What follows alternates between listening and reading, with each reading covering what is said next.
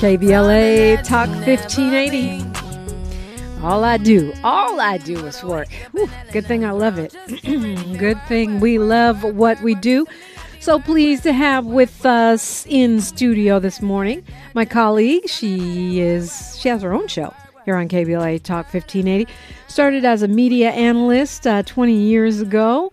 Uh, she actually came up um, came to notice as a lead attorney representing the family, one of two victims of a wrongful death university sorority hazing case. Uh, but since then, she's lent her expertise as a media and legal analyst and become one of the top experts on employment and labor law issues, the latest trends and developments in the workplace. Now she is an author of the book, The Workplace Transformed Seven Crucial Lessons from the Global pandemic, moving beyond COVID 19, and embracing the new future of work. Angela J. Reddock Wright? Good morning. Good morning, Dominique. It's such a pleasure to be here. Great to have you on. Congratulations on being an author. Thank you. I'm for a while I have been thinking about writing a book um, and trying to determine, you know, what would be the best way for me to kind of lend my professional expertise. And then when COVID came, um, and as I was kind of grappling with my, you know, own thoughts about COVID and how to navigate that and the fears that we all experienced, I thought about that in connection with the workplace. And it just came to me in my spirit like, this is your first book. This is the book you need to write about because this is such a, uh, this is the topic you need to talk about because this is such a moment in history that I felt we could not forget, we could not let pass by, and we need to st- needed to stop and think about what it meant for us personally, and then extending that into the workplace. Right, and and I imagine one of the reasons for that is because you're even busier than usual. Speaking of people that work, work, work, that would be you, um, because when these kinds of issues come up, your expertise as an attorney becomes even more in demand, right? Yes. And um, just so I am an attorney, but I spend my days as a mediator and arbitrator. So I litigated for 15 years as an employment attorney. And also, as you've referenced, um, I've, I have had a few cases in my career which were, you know, very specialized and um, cases which I consider hallmarks of my career. So, the hazing case, for example. But as a mediator and arbitrator, I actually help parties resolve issues every day. So, the way I have seen it, it's not necessarily in the calls that I get from employees or employers. Actually, I get calls, I can't represent them and I have to refer them. But as a mediator, and especially now that we are arguably coming out of COVID, I see the cases where employees have sued their employers, um, claiming that they were denied benefits or denied some type of rights during the COVID pandemic, or now as employers are asking folks to come back to work, folks having to navigate those issues and what that means. So I spend my days in, if you can imagine, a conference room table. I'm there in the middle with parties on both sides, helping them to resolve these issues. And certainly at the forefront are issues related to COVID. Right. And those issues become different and they become more frequent. I mean, none of us saw this coming, right? Uh, right. Uh, this pandemic. But I think a lot of the issues that um, have come to the forefront, many of them were already there. Yes, they, yes. It's just just like the inequities COVID amplified it. Exactly. You're exactly right, um, Dominique. Um, so first we go back to that March, I think it was March 20, 2019, 2020, that they issued the stay at home orders. And I think everyone at that point thought, oh, this will be a couple weeks. People were thinking nice vacation. I'll get to take a break from work um, or working from home. And each month, um, as they continued to extend the stay at home orders and then started to issue regulations about how employers had to deal with this issue with their employees, I think just no one thought we would be two plus years out, still, well, one, with people still experiencing COVID at the levels that we've seen it, and then two, um, experiencing the fallout um, from COVID. And at the you know core of that, as you mentioned, has been just amplifying the inequities that had already existed in the workplace. We know that you know from studies over this last two plus years that those who were impacted the most we're essential workers on the front line, still having to go to work every day, um, despite stay at home orders, despite, you know, other regulations, because we needed those folks in order to keep our economy moving and keep life life moving. And so um, it's amplified the problems that women and minorities and others who have to work every day have had with, you know, um, making a quality living, with having childcare, with having family care. All of those issues have just come to the forefront. And of course, the economy adds another twist. Um, the way the economy is going adds another twist. Who is in control? Who has the leverage? Is it the workers or the employers? Uh, the move toward unionization that seems to be uh, sweeping the nation in some of these um, essential. Uh, jobs, especially some of the lower wage jobs. Want to touch on all of that when we come forward. Also, by the way, if you have a question, Attorney Angela Reddock Wright, arbitrator, Angela Reddock Wright, mediator, yes. is here. 800 920 1580. 800 920 1580. It's KBLA Talk 1580. Today you've got two hosts for the price of one, and we are unapologetically progressive. Say the quiet part out loud. KBLA Talk 1580. Children. Thanks for waking up with Dominique DiPrima on KBLA Talk 1580. And what a pleasure to have my colleague, attorney Angela Reddock Wright, um, with us in studio today. So many times we're just by ourselves here talking to people on the phone. And uh, I think I've been in conversation with you on the radio for many years. Yes, thank you. Now you have your own show. How is that for you? I'm loving it. I'm particularly proud to be a part of the KBLA Talk 1580 family and the excitement of what's happening here. Um, I remember when you first came over and I had a chance to be on your show and just kind of whispered in your ear, like, hey, you know, if Tavis ever wants to do a legal show, call me. And so when I got the call, I was really surprised but honored at the same time. And it's just been an amazing almost year that I've been a part of the KBLA Talk 1580 wow, family. I can't believe it's been that long. Well, yes. congratulations to you. I listened to the show. It's great. Um, you. And uh, you know, and I of, appreciate all your pointers. you you, you are the best. You, you every now and then you will drop me some words of wisdom. Oh, okay. I didn't know I did that. I, sorry, I didn't realize I was doing that. Um, but look, you know, you talked about all these things that have come up, um, and and you know the the way the workplace is changing most employers were not employers workplaces not ready at all we were talking right. last hour about how schools weren't ready at all um, so you know one of the things you cover in your book is how human resources and you know some smaller places that don't even have human resources how they had to make the adjustments to the changing uh, needs right. and, and, demands really because right. it wasn't just what employees what employees needed it's the cdc and the county and everybody's giving you all these regulations and guidelines that are changing every 10 minutes yes so um, i know many um, have a love hate relationship with human resources. Uh, some see human resources as representing the company and, and not employees. But I always say what one HR is, is really critical, and especially large organizations could not function without a strong HR team.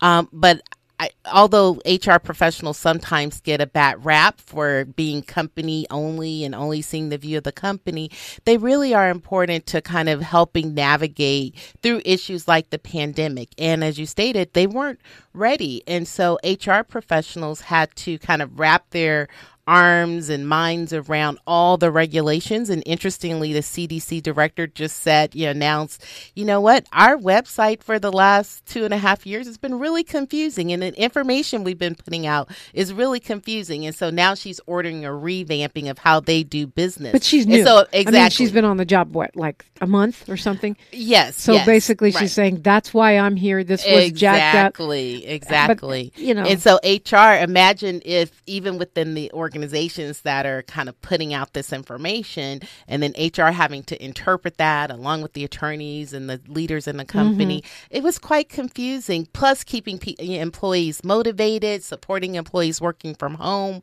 Um, many did not already have. One of the things we talk about in the book is having a disaster preparedness plan, and that includes um, knowing if there is a disaster. And now we know that we will always have some crises. So, right coming out of COVID, now we have monkeypox, and then we, we, have no idea what the next thing will be. So it is clear there will always be a crisis in place. So companies have to take the lessons of COVID 19, make sure that they're prepared, make sure they revisit their plans over and over again, and make sure that they're nimble and ready to move as times are changing. Mm. Do you think that um, from an HR perspective or an employer perspective, COVID has improved life for workers in any ways?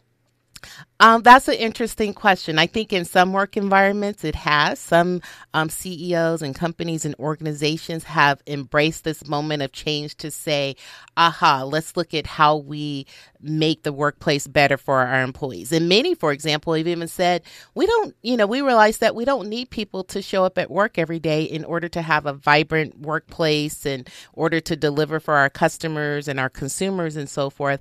But other um, companies are still struggling. And in fact, a couple of the news stories that I'm following on these days is around these this issue of having employees return to work. Right. We were talking about that yesterday. Yeah. Apple, for example, mm-hmm. is mandating their employees come back to work. Now the employees are resisting that. They're banding together. It's not a union, but they're saying, "Look, we don't want to come back. You don't need us back."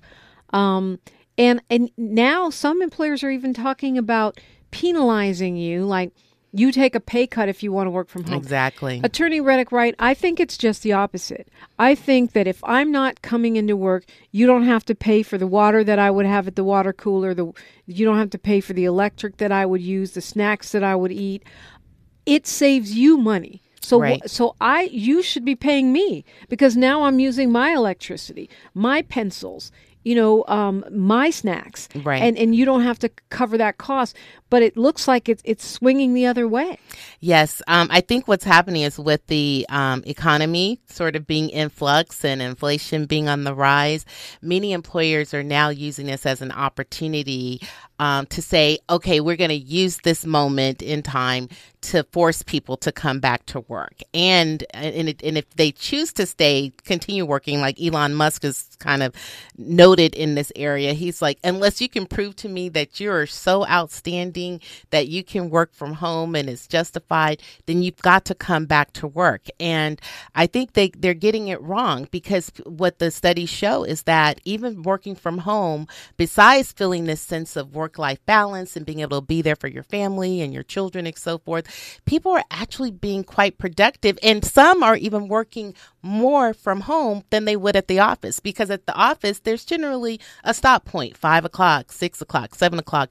You're eventually going to go home. But the temptation when you're working from home is okay, I'll cook dinner and then I'm going to get back on the computer and I'm going to read my email. So I think this direction of cutting pay because of this remote work environment is definitely the wrong way to go. Yeah. I mean, I feel like workers should pu- push back. I feel like employers owe workers because they have to spend less money if the workers aren't there. Not only that, you talk about working extra time, all those minutes and hours that I would have spent in my car, I can now spend working. Right, right. Um, and I think we will see employees stepping up, as you mentioned, the Apple employees. But this is a trend that we've been seeing at least be, even before the pandemic, this concept of what I call employee activism. We see yeah. um, employees, whether unionized or not, are banding together. They realize that they're stronger when they band together to stand against the policies of their employers that they don't support, whether that's discrimination, harassment, paying out a CEO millions of dollars after committing harassment. Employees are taking a stand in the tech industry, the gaming industry, and big companies like Apple. So I think um, CEOs and companies are going to have a lot to contend with as they grapple with these policies. Okay, well, to me, the messaging is super mixed. And yes, you're right. We are, we're better together. That's what unions are for. That's why we have weekends and eight hour days, right? Otherwise, we'd all be working seven days a week around the clock now. Right. There would be no minimum wage. But on the one hand, employee employers are going, well, well, there's not enough employees. No one wants to work. I can't open my restaurant, corporation, whatever, because I don't have enough workers. Right. On the other hand, they're saying we demand you come back to work, and if not, we're going to lay you off. We're going to cut your salaries. And you know, Elon Musk says you can't prove you're working if you're not at the factory. Um, actually, yeah, you can.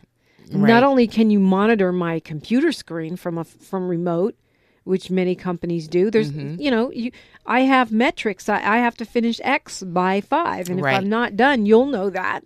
Right. Um, but I, I guess the mixed messaging for me is like, are employees, do they have the leverage? You know, or is it employers? Because employers are crying that they don't have enough workers, but then they're mandating all of these things that workers don't want. Right. I think the recent, most recent statistics say that there are about 10 million dollar 10 million open jobs throughout the country. Okay. So certainly and and I think all of us are experiencing it as we go I don't know about you as we go to restaurants as we go to places that provide services there is reduced staff and you're Right. seeing it in terms of timeliness of getting your meals and quality of service etc.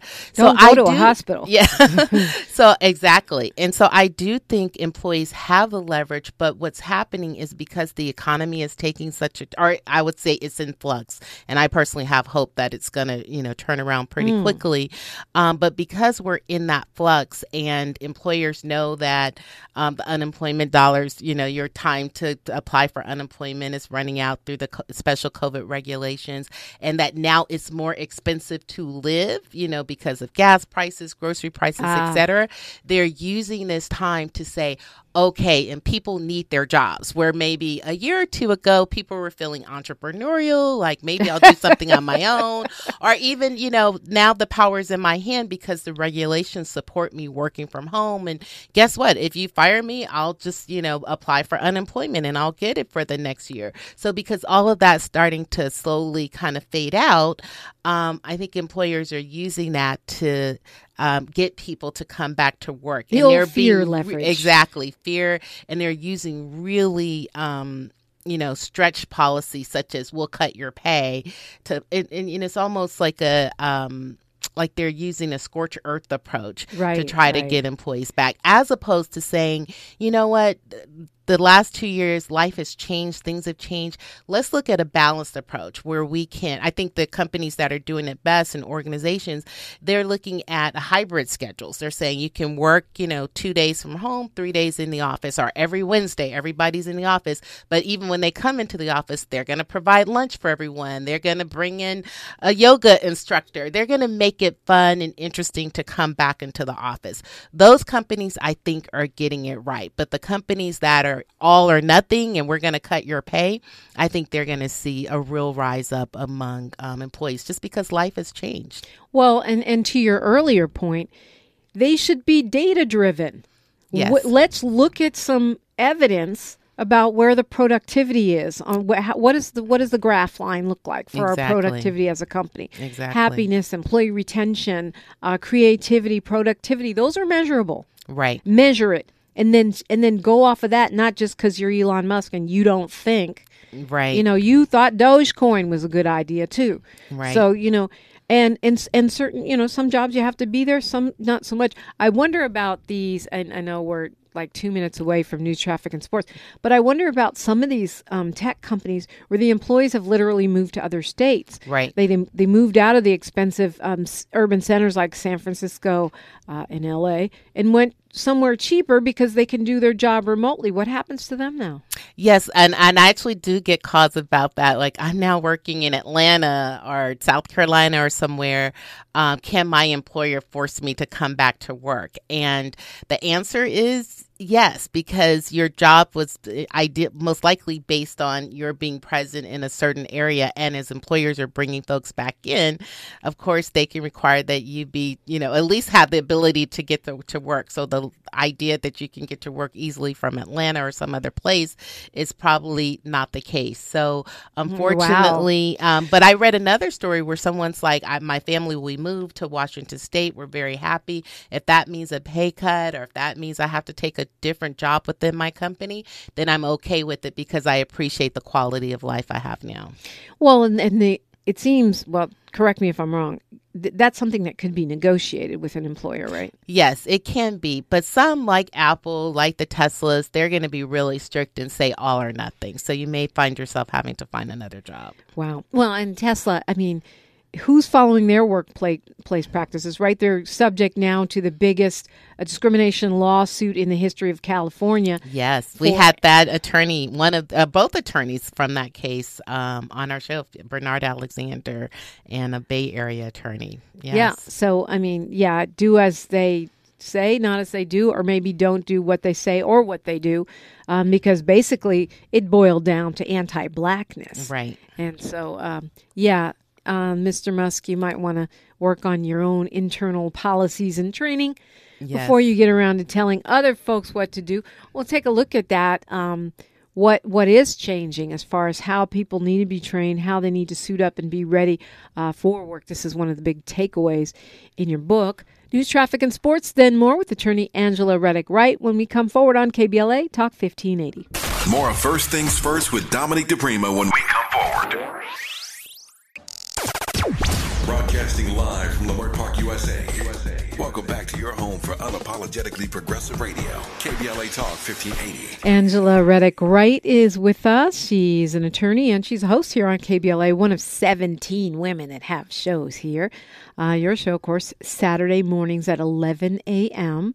Uh, if you haven't checked it out, definitely want to do so. She's got great guests and great conversation. Uh, you brought up during uh, when we weren't paying attention to news, traffic, and sports about this I this concept of quiet quitting. What is quiet quitting? Yes. So we, um, Dominique, we've been talking about sort of the impact of the last two plus years and on employers and employees and some of the trends we're sitting, seeing. So one of the, the newer trends is folks are saying, okay, I'm not going to formally quit my job or leave my company because I need the benefits, I need the pay, but I'm only going to do what is required. You hired me as an account exec, you hired me as a receptionist, you hired me as, you know, some desk job or what have you. I'm going to do that job and I'm going to do it to the best of my ability, but at 5 p.m. I'm done. I'm not going to be, you know, that employee very much like the, what we the baby boomer generation or other generations or even my generation, which is generation um,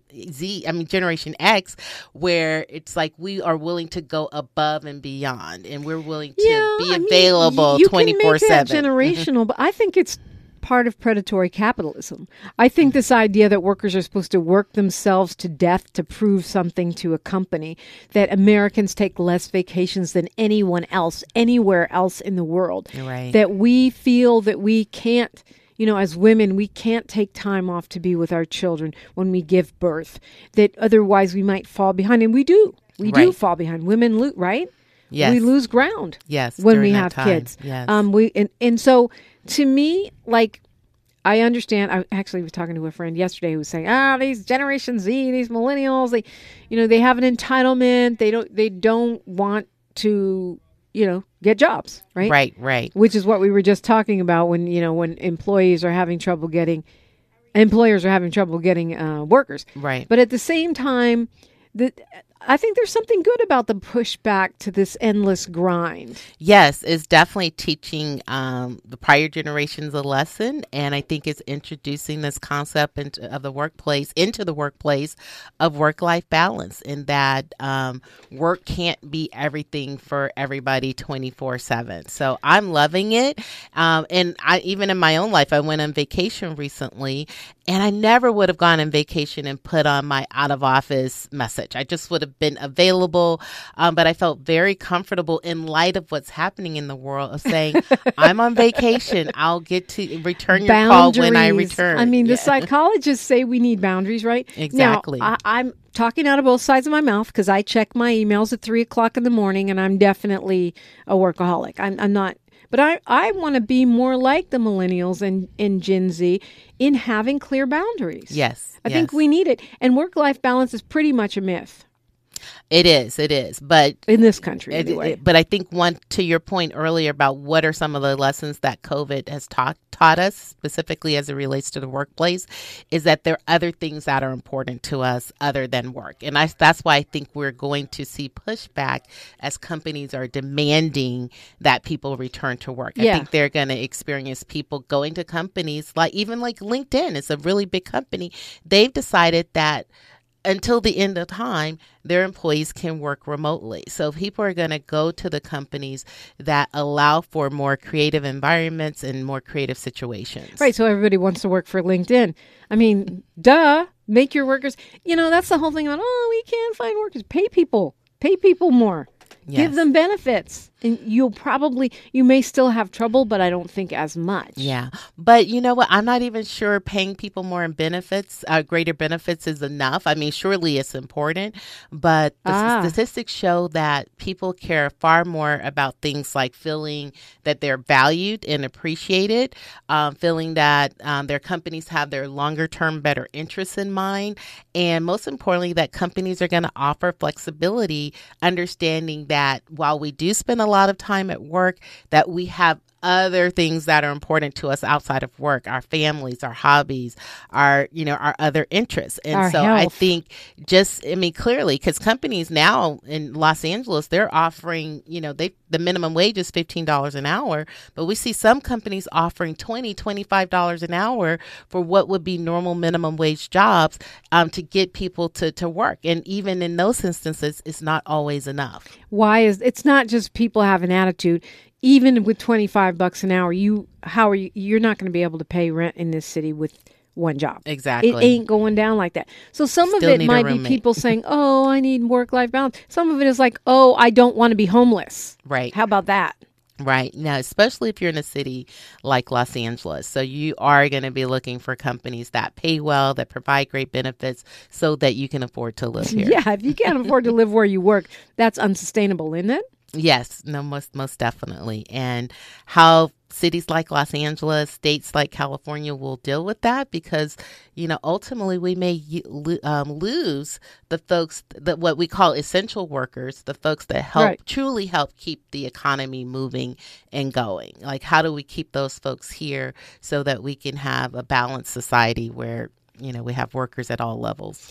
Yeah, so many interesting questions. I mean, to me, the fact that they call it quiet quitting is very telling because mm-hmm. that means if I show up and do actually what you pay me to do, then then I actually am quitting. So so I if I don't work, allow you to practice what is basically wage theft by forcing me to work beyond what you're paying me for, then I'm quitting. Yeah, I think it's the workplace form of what we call passive aggressive behavior, uh, Uh, okay, where I am right. passively working. I'm doing what you hired me to do, but I'm not going to go above and beyond. But interestingly, you know, for employees that do go above and beyond, there are, I mean, California, while we, it may be very expensive to live here, California is considered one of the most progressive states in terms of laws that protect employees. So Right. There are laws that say if you're working from home, employer, you have to supply or pay for you know the things that I need in order to work from home, whether it be my equipment or providing some kind of pro rata share for my overhead from working from home. Um, there are laws that say you have to take a break every if you're an, a non-exempt employee or an exempt non-exempt employee, meaning you're hourly, that you have to take a break every four hours for ten minutes or a, a half an hour lunch break for every five hours that you work. So we do in California have very strong laws on the book, but books. But I think even with that, employees are saying that's not enough for me. It's good to know that I work in an environment where I'm protected legally as an employee. But right now, what's most important to me is working on my side But hustle real talk, or having time real for my talk, family. Angela. Most people are that work from home don't get to take a break every four hours. Most people that work from home, they're not getting paid for their share of the light bill from their company. I mean, it may be on the books, but that ain't. I would I would venture to guess that's not happening in most cases. Yeah, I mean, I think larger companies are paying more attention to issues like that because Okay. they're the most susceptible to those types of claims. Lawsuits? Uh, exactly. but, you know, smaller companies, they may not have the resources to, one, even know that those are requirements that Right. they're expected to follow. Um, th- they may not have an HR person on staff most or a, law- don't a lawyer. either. Right Yeah. they're not the uh, workers aren't educated on these issues um, so those companies are probably you know at risk and quite vulnerable because i always say it only takes one person one person that knows their rights to completely change the equation for a company and cause them to be involved in a lawsuit Mm, that's interesting. Um, Don't get me wrong. I'm not saying go to work and be lazy, right?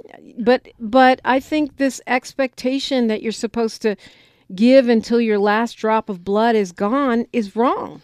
Yeah, and and I and I I think a lot of people feel that way, and the companies that don't understand that and get that, I think will still be struggling for great employees. Well, I said we were going to talk about this, so we'll have to do it when we come forward. Um, you, you- know, in your book, which is called "The Workplace Transformed: Seven Cru- uh, Crucial Lessons from the Global Pandemic," you you advocate training, uh, new training for employers, HR people. Um, so I want to talk about what that training really looks like. What are we talking about? What do we need to become more competent about uh, to thrive in the so-called post-pandemic era? It's KBLA Talk 1580. This is KBLA Talk 1580, where hate meets a scholarly match.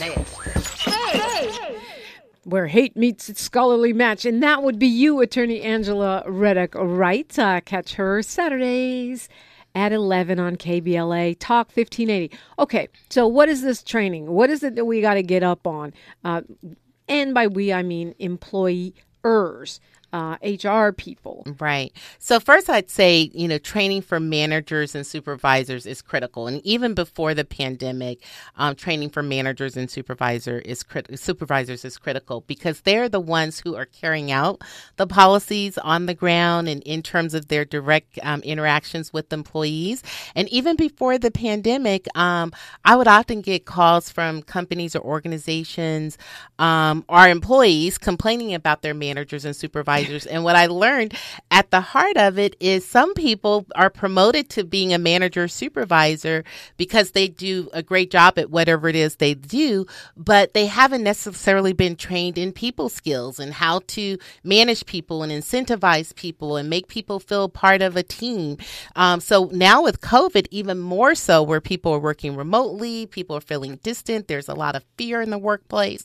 Um, we have to train to, um, train managers on how to deal with the new workplace, how to manage people, how to incentivize them, how to engage them. So that's the the first part. And then when it comes to employees, um, because people are working from home, definitely technology, making sure people understand um, the technology that's in place. From you know we're all on Zoom now to you know having the right microphone so that you can be heard when you're on a Zoom call. Under Dominique, you reference all the software and technology there is to manage metrics and data and to you know manage when people are working and how they're working. So it's not natural to um, everyone. I heard your conversation uh, with the um, educator before, where he said that the students were sort of laughing at the teachers because the teachers didn't oftentimes know the technology that was needed to to support their teaching. So same thing in the workplace. We can't assume that everybody is techie, everybody gets um, you know how to use the nec- new technology out there, and so there has to be training on that. And then I'm always a big advocate for training on preventing um, discrimination and harassment in the workplace from the top to the bottom. I am getting a lot of calls about that type of training.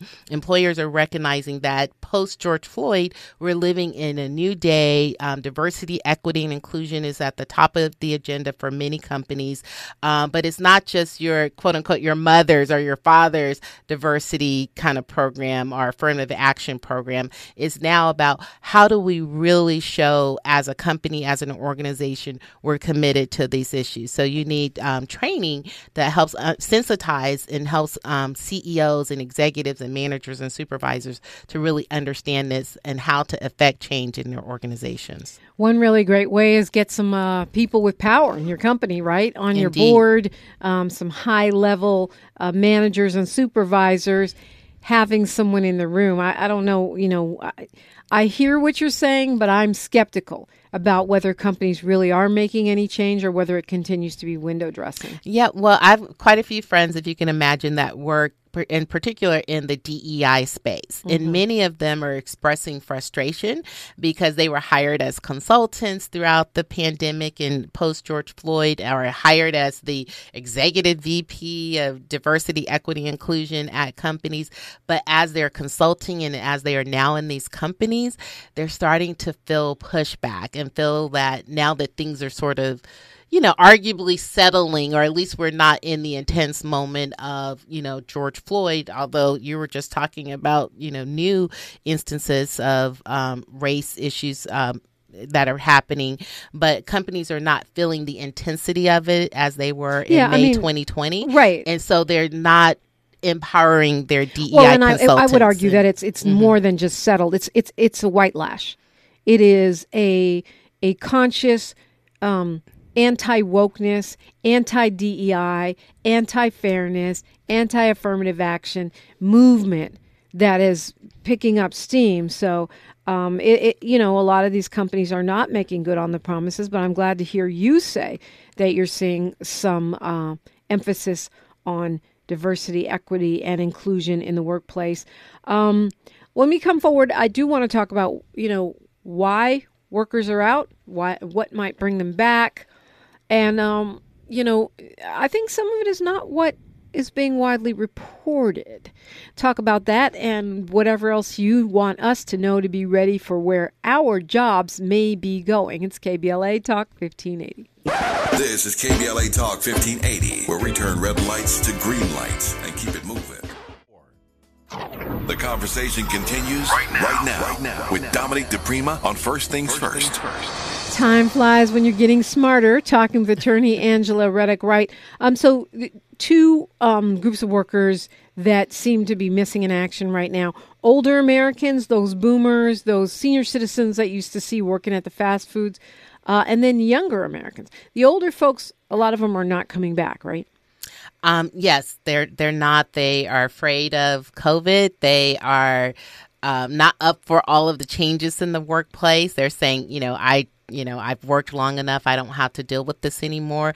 Even at the sacrifice of um, not having enough money to really live in retirement, so they're having to make some tough choices. And then at places like the city of LA and other government agencies and companies that provide pensions, they offered um, buyouts um, for older workers, and so many employees took that that opportunity. And the other is is young folks. Um, you asked the question during the break. You're like, what are they doing? How, How are are they living? money? How do you survive You without a know, job? I know many are entrepreneurial in nature and are seeking to be social media influencers and So to work in media. drugs? And so that what you're saying? I, I would hope that's not the case. Um, but I think some are choosing to, um, because, you know, a lot of young people don't have a lot of hope, right? They're like, I'll never afford a house. I can never afford to have the same lifestyle that my parents had. So they're choosing to just, in, you know, enjoy their lives, take, you know, jobs that are part time, jobs that, you know, allow them to make enough money to be able to, to barely make it, um, but to do some of the other things they enjoy, such as traveling. And they're building side businesses while working, say, for example, a part time job.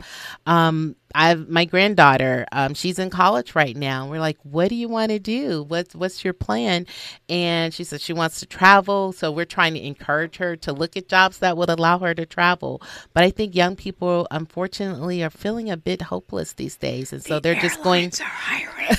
exactly, airlines are hiring. Yeah. So they're just going with the flow. Well, yeah, I think I, I, you know, if you can go with the flow and still keep your lights on, more power to you. Um, I have to have a job for that, but I do think that there's a lot of value to the emphasis on health, well-being, and mental health that Generation Z and the millennials are forcing us to deal with. Um, for sure. And that's probably been one of the biggest lessons of the pandemic that we're not going back to work as it was before, that uh, we are in the process of transforming. I don't think we know yet what this full transformation will look like, but we're definitely at a critical time where companies are trying to decide, you know, if they'll be able to continue to do business as usual. And I think the companies that think they can probably aren't going they may survive but they may not survive as well you know with happy balanced employees productive employees and the but the companies that get that will be the companies that thrive in the future Attorney Angela Reddock Wright, thank you so much for being with us and congratulations on your book, The Workplace Transformed Seven Crucial Lessons from the Global Pandemic. Thank I'm going to leave with a quote from Cesar Chavez, speaking of work and labor. He says, If you want to remember me, organize. Uh, Angela Reddock Wright, you can hear her Saturdays at 11 a.m. You can hear me every day from 6 to 9 a.m. Tavis Smiley is up next. History is now. We're making it together. Until next time, one love. KBLA 1580 Santa Monica.